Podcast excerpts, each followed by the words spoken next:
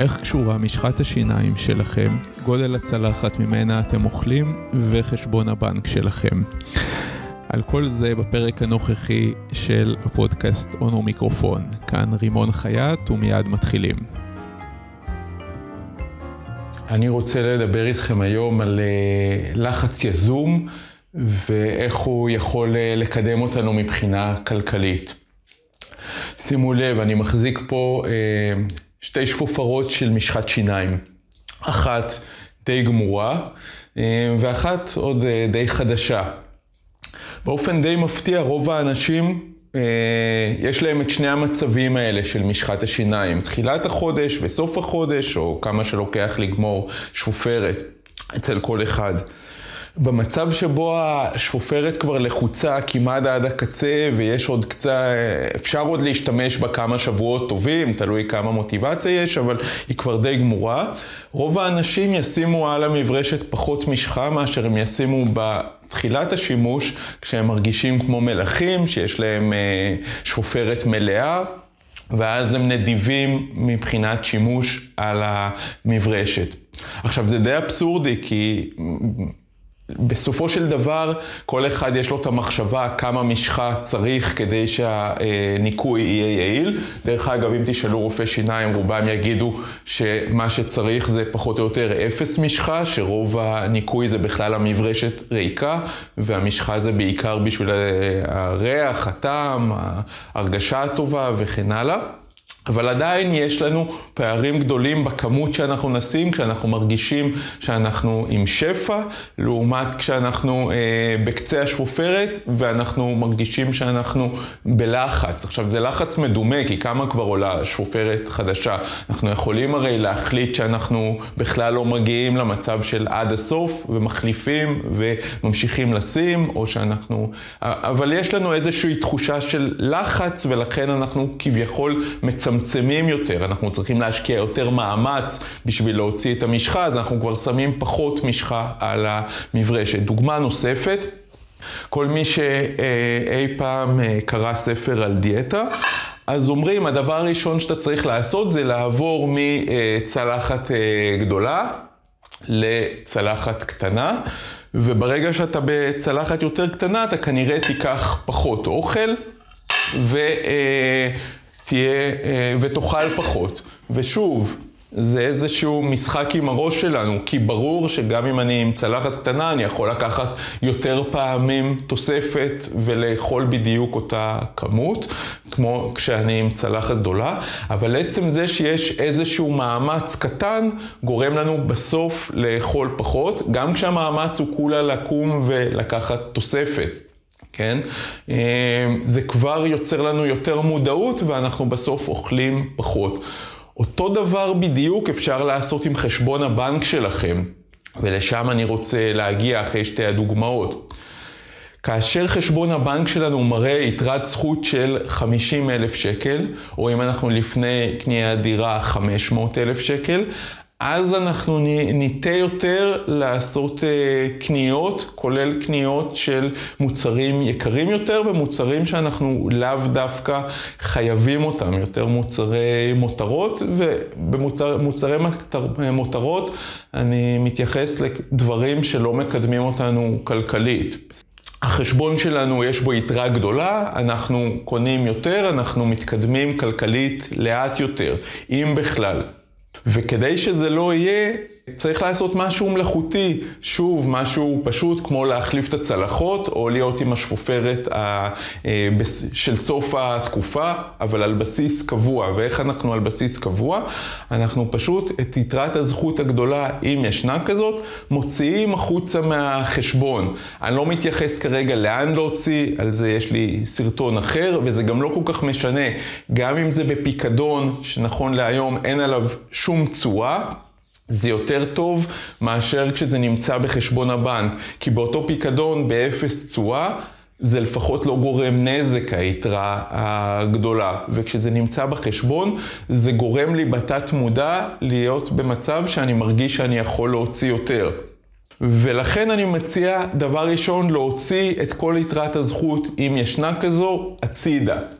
דבר שני, בכל חודש להחליט שאם יש לי אה, יתרה, וזה המצב הטוב, יתרה בין ההכנסות לבין ההוצאות, יתרת זכות, אז אני בונה הוראת קבע שמוציאה את אותה יתרת זכות החוצה. זאת אומרת, אם ההוצאות שלי קטנות ב-3,000 שקלים מההכנסות, אני עושה הוראת קבע ש-3,000 שקלים יוצאים החוצה, שאני תמיד אשאר במצב הלחוץ של החודש. גרנט קרדון, שאני מציע להקשיב לו, הוא מיליארדר שעושה אה, סרטונים והרצאות והשראה להמון אנשים. והוא מדבר על, אה, על המונח staying broke. זאת אומרת, תישאר קרוב לפשיטת רגל. עכשיו מדובר על מיליארדר, כן? אבל הרעיון הוא אותו רעיון, שאתה, אה, לא משנה כמה יש לך, תתייחס לעצמך כאילו יש לך מעט בצורה מלאכותית. וכשיש לך אה, מעט, אז אתה גם עושה את הדברים אחרת. יש סרטון שלי ביוטיוב מלפני, מהרצאה מלפני כמה שנים, ששם אני מספר על uh, זה שאני נוסע במכונית ב-6,000 שקלים, אז אנשים כל פעם שואלים אותי, האם אני באמת נוסע uh, עדיין במכונית של 6,000 שקלים? אז לא, אני נוסע כבר במכונית שהיא הרבה יותר יקרה. אבל העיקרון הוא בדיוק אותו עיקרון כמו uh, כשקניתי את המכונית ההיא. אני נוסע במכונית שהשווי שלה הוא פחות מההכנסה החודשית שלי. תנו לזה רגע לחלחל, כי יש אנשים שלוקח להם שלוש שנים לשלם על המכונית שלהם, והמכונית שלי עולה פחות מההכנסה החודשית. וזה בדיוק העניין, זאת אומרת, מה זה אותם אנשים שלקחו אה, ומשלמים שלוש שנים על המכונית שלהם? זה למעשה, הם הרג... אה, בתחושה שלהם יש להם הרבה, כי הם מכניסים נגיד הכנסה שהיא גדולה. הם לא הצליחו לחסוך שום דבר, כי עובדה שהם לא, הם צריכים הלוואה כדי לקנות את המכונית. זאת אומרת, הם לא הצליחו לחסוך בשביל המכונית, אבל אחרי שהם לקחו את ההלוואה, פתאום יש להם כסף לשלם את ההלוואה. זאת אומרת, הם יכלו לחסוך בשביל אותה מכונית, והם פשוט לא עשו את זה. כי הרבה פעמים אנחנו צריכים את הכוח החיצוני שיגרום לנו לזה שאנחנו נשים כסף בצד. ולשים כסף בצד זה בעצם לא משנה אם אנחנו שמים לחיסכון או שאנחנו שמים לתשלום הלוואה. חוץ מזה, שאם אנחנו משלמים הלוואה, אנחנו כמובן צריכים לשים הרבה יותר כסף, כי אנחנו שמים גם ריבית במקום לקבל ריבית. אז נחזור לאותם אנשים שמשלמים הלוואה על האוטו. אה, הם למעשה עשו את הפעולה, הם עכשיו יהיו יותר בלחץ, אבל ייקח להם, הם צריכים לשים סכום יותר גדול, כמו שאמרתי, מאשר אילו מראש הם שלוש שנים היו שמים בצד את אותו, אה, את הסכום, ומקבלים עליו אה, תשואה. הרבה אנשים בשלב הזה יגידו לי, אבל אין לי בחשבון סכום גדול, אז מה אתה מבלבל את המוח על לשים אותו בצד? ואני גם מאוד מאוד בלחץ עם ההוצאות שלי. אין לי ממה אה, לשים בצד. אז קודם כל, נכון, הסרטון לא נותן פתרון לכל האנשים במדינה. אי אפשר, לא כל סרטון יכול לעזור לכולם, יש סרטונים אחרים על הקטנת הוצאות והגדלת הכנסות וכל מיני דברים כאלו. אבל אני רוצה שתחשבו על דבר אחר. מה היה קורה אם עכשיו, ולהרבה לקוחות שלי זה קרה בתקופה האחרונה, הבוס שלכם היה מזמין אתכם לשיחה ואומר לכם שבגלל הקורונה יש uh, בעיה בחברה, הוא עושה מאמצים מאוד גדולים לא לפטר אף אחד, אבל כחלק מהמאמצים הוא צריך להפחית לכם את ההכנסה בחמש... 500 שקלים. האם הייתם מצליחים להסתדר עם משכורת שקטנה ב-500 שקלים? אם הייתם מצליחים להסתדר עם 500 שקלים פחות, זה אומר שאתם גם יכולים לשים בחיסכון 500 שקלים. וזה בדיוק העניין של החלטה אישית לעומת כוח חיצוני שכאילו כופה עלינו את ההחלטה. אז ת, תיכנסו עכשיו ותחשבו כאילו יש כוח חיצוני שכפה עלינו את ההחלטה, ותעשו את זה בעצמכם. והיתרון של הדבר הזה, שבעתיד יהיו פחות כוחות חיצוניים שיחייבו אתכם לעשות דברים. כי אם היו אה, לא רק מורידים לכם את השכר, אלא ממש מפטרים אתכם, אז זה היה טראומה מאוד גדולה. אבל זה יהיה טראומה הרבה פחות גדולה למי שבאמת יש לו בצד סכום שיספיק לו נגיד לחצי שנה של אה, הכנסות, או של הוצאות יותר מדויק. ואז כל ההתנהלות שלו לנוכח משבר היא אחרת לגמרי. ולמה אם יש סכום גדול, מה הנזק הנוסף של סכום גדול שנמצא לנו בחשבון? כי יש לנו סכום גדול בחשבון, ואני רואה את זה אצל הרבה אנשים שבאים אליי, ואני שואל אותם מה, כמה אתם אה, חוסכים וכמה כסף יש לכם. אז בכמה כסף יש לכם אני שומע משהו כמו, יש לנו 784 אלף שקלים בעובר ושב. רגע, זה לפני הכרטיס אשראי או אחרי הכרטיס אשראי? לא בדיוק יודעים. ואני שואל כמה אתם חוסכים, אז בשאלה הזאת בוודאות אומרים לי, אה, אני לא יודע בדרך כלל. עכשיו, אם אתה לא יודע כמה אתה חוסך כל חודש, אז אתה גם לא יכול לדעת כמה אתה משלם, כמה תוכל לשלם ברווחה למשכנתה כל חודש, כי בסוף זה הכסף שכשאתה רוצה לקנות דירה או הוצאה גדולה אחרת, זה הכסף שאתה כביכול אמור להוריד מהשוטף שלך כדי להקצות לדבר נוסף, ואם אתה לא יודע, אז אתה בבעיה ואתה עלול לקבל החלטות לא טובות. וכשיש לנו סכום גדול, שאיתו, ואנחנו קודם כל, כמו שאמרתי קודם, מגדילים את ההוצאות כתת מודע שלנו, בגלל שאנחנו מרגישים שיש לנו הרבה, תזכרו את השפופרת המלאה. והדבר השני הוא שאנחנו לא בשליטה על כמה אנחנו באמת יכולים להקצות לתשלום קבוע שאנחנו רוצים לבצע, בין אם זה משכנתה ובין אם זה כל דבר אחר. ואז אנחנו עלולים להחליט לא טוב. בו בזמן שאם היינו מוציאים את כל הסכום הגדול הצידה, שהוא יהיה בכלל במקום אחר, שוב, מצידי אפילו בפיקדון, לא משנה. באותו רגע היינו רואים כל חודש האם אנחנו נמצאים על האפס מבחינת ההכנסות שלנו, או שאנחנו, אה, נצבר לנו עוד סכום ואז אפשר להוסיף גם הוראת קבע שמזיזה גם את הסכום הנוסף הצידה. או שאנחנו רואים שאנחנו מגיעים למינוס, ואז אנחנו יודעים שאנחנו בכלל בבעיה. בעיה שאולי כשהיה הסכום הגדול בתוך החשבון בכלל לא שמנו לב, כי כל עוד הוא ירד כל חודש ב-500 שקלים, לא נתנו על זה את דעתנו. אבל כשהוא בצד ואנחנו נכנסים למינוס 500 שקלים, אז זה מיד מדליק לנו נורה אדומה שיש פה בעיה שצריכה טיפול. עכשיו, אנשים אומרים לי, אז מה, אתה רוצה שהחשבון שלנו יהיה באפס? קודם כל, לא קורה שום דבר דרמטי אם העובר ושב הוא באפס, במיוחד אם בצד יש 700 אלף שקלים. דבר שני, אתם מחליטים איפה האפס שלכם. אתם יכולים להחליט שהאפס הוא בעשרת אלפים שקלים, שאתם יודעים שהאפס שלכם הוא בעשרת אלפים, ואם ירדתם מתחת לעשרת אלפים, סימן שיש בעיה. זה כבר החלטה של כל משפחה עם עצמה. אבל מה שלא כדאי לכם לעשות זה להחליט שהאפס שלכם הוא מינוס 30 אלף שקלים, כמו שקורה המון פעמים. כי אז אתם סתם משלמים עוד המון כסף כריביות לבנק, רק בגלל שאתם צריכים איזשהו משהו פסיכולוגי של להיות במינוס אה, בשביל לחסוך. כלומר, לא מספיק לכם השפופרת הריקה, אתם צריכים ממש לקפל אותה ולקפל אותה ולקפל אותה, ואז אתם אה, מתחילים להקטין את ההוצאות. וזה כמובן משהו שלא כדאי שיהיה, כי ה... הטיפול הזה בחיים האמיתיים הוא עולה לנו בכסף בשל תשלום על המינוס. כל זה עבור uh, משפחה שמנהלת את תקציבה, שהיא בדרך כלל מורכבת משני שכירים. כאשר אנחנו מדברים על uh, עצמאים, העסק עוד הרבה יותר מורכב, כי לא רק צד ההוצאות של המשפחה הוא דבר שמשתנה, גם צד ההכנסות הוא דבר שמשתנה. אני שואל עצמאי כמה אתה מרוויח, הוא אומר, חכה, אני מתקשר לרואה חשבון שלי.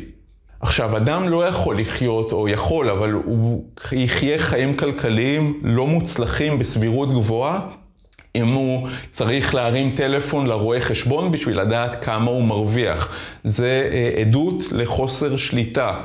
כי אז כשהחשבון בבית, מי שלא יודע כמה הוא מרוויח, ועם כל הסיסמאות, חודש טוב, חודש רע וכן הלאה, והוא צריך רואה חשבון כדי להגיד לו מה ההכנסה שלו, אז כשיהיה איזשהו מינוס בחשבון של הבית, או כשנראה, לא צריך מינוס, אמרנו, מספיק שנרד מ-10,000 ל-9,500, נבין שיש בעיה, אבל לא יהיה לנו מושג איפה היא. ואז נתחיל לספר לעצמנו סיפור, זה חודש רע בעסק, היה פחות הכנסות, או שזה אה, היה אותו עם הכנסות, אבל היה יותר הוצאות כי זה חופש גדול וכן הלאה, ולמעשה אנחנו, אין לנו מושג איפה לשים את האצבע על הבעיה.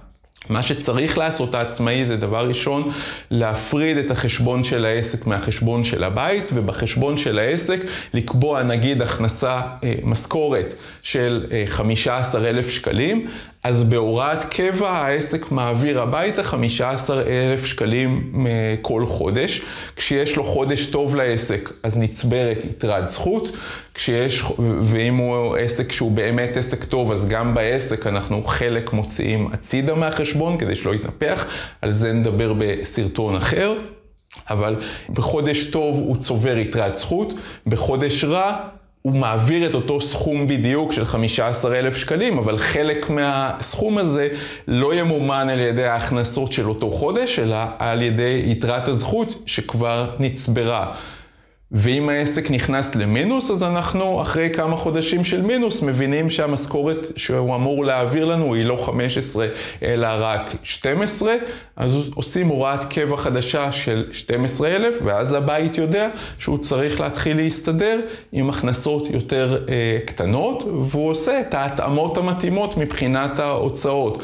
אבל שני המקומות, גם העסק וגם הבית, צריכים לעבוד כל הזמן על אה, יציבות. שוב, לבעלי עסקים, סרטון נפרד שיהיה בעתיד על למה פעם ראשונה הם חייבים להיות אלה שיודעים את ההכנסות שלהם, כמו שאמרנו, נדבר על זה יותר בפירוט. ופעם שנייה, למה לשאול את הרואה חשבון באופן כללי כמה הרווחתי, זו שאלה שהיא לגמרי לא במקום. כי רואה חשבון לא תפקידו לדעת מה הרווחתם, תפקידו לדווח על הרווחים למס הכנסה, כאשר הוא מראה רווח נמוך ככל האפשר כדי שתשלמו פחות ככל האפשר מיסים, הכל במסגרת החוק כמובן.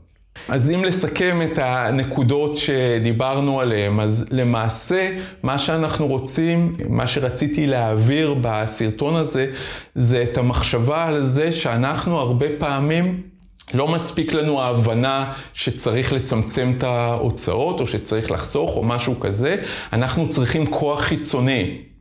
כוח חיצוני זה משהו כמו הוראת קבע שקבענו והיא תרד אם נרצה או לא נרצה, כמובן שאנחנו יכולים גם לבטל אותה. אבל שוב, כמו עם דוגמת הצלחות, ברגע שאנחנו צריכים לעשות עוד פעולה, יכול להיות שנחשוב על זה שוב ונעשה גם את הפעולות הנכונות של לנהל את ההכנסות, את התקציב שלנו בצורה יותר טובה. זה לא יעבור לנו ליד הראש בלי ששמנו לב. אז דבר ראשון, אנחנו רוצים לייצר לנו איזשהו אה, לחץ מתון. דבר שני, להתנהל באופן שאנחנו תמיד יודעים בדיוק איפה אנחנו נמצאים. כשיש לנו איזושהי יתרה גדולה, כמו שקורה לאנשים לפני רכישת דירה בתוך החשבון, אז הם אה, לא בניהול. וכמשהו קטן נוסף, שהוא לא ישירות מהנושא של הסרטון הזה, זה באמת הוצאות גדולות שיש לנו, יותר טוב לנו, או חובה לדעתי, להתכונן אליהן מראש. ולשים בשבילן כסף בצד, מאשר אחר כך לממן אותם בהלוואה. דיברתי על זה בסרטונים קודמים, זו נקודה שהיא חוזרת שוב ושוב, והיא מאוד מאוד חשובה. בסוף מי שיתנהל לפי הכללים האלו, אז לא משנה אם הוא מרוויח 50 אלף שקלים בחודש או שהוא מרוויח 10,000 שקלים בחודש, הוא יראה גרף של התקדמות. או אני אגיד אחרת, מי שמרוויח עשרת אלפים שקלים בחודש ונוהג לפי הכללים האלה, הוא יהיה על גרף של התקדמות כלכלית, ומי שמרוויח חמישים אלף שקלים בחודש ולא נוהג לפי הכללים האלו, ואת כל החמישים מוציא על השוטף שלו, אז הוא לא יהיה בשום גרף של התקדמות, וגם אם החברים מברכים אותו על זה שכל כמה שנים הוא עובר לאוטו יותר יקר או לדירה יותר גדולה, אז מבחינתי הוא לא על גרף של התקדמות כלכלית. כי הוא עדיין באותה תלות בדיוק, קיום החיים השוטפים שלו על בסיס העבודה.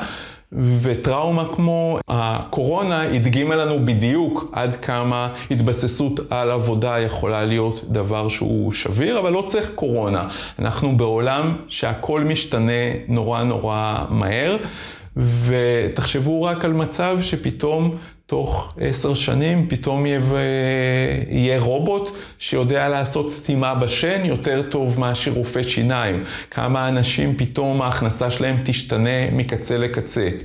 ויהיה רובוט שיודע לכתוב חוזה למכירת דירה באותה רמה שעורך דין יודע לעשות היום, וכן הלאה.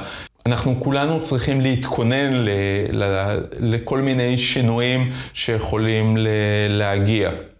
אני ממליץ מאוד, אה, כמו שאמרתי, אני חוזר על ההמלצה להקשיב לגרנד קרדון, ואני ממליץ על הספר Profit First.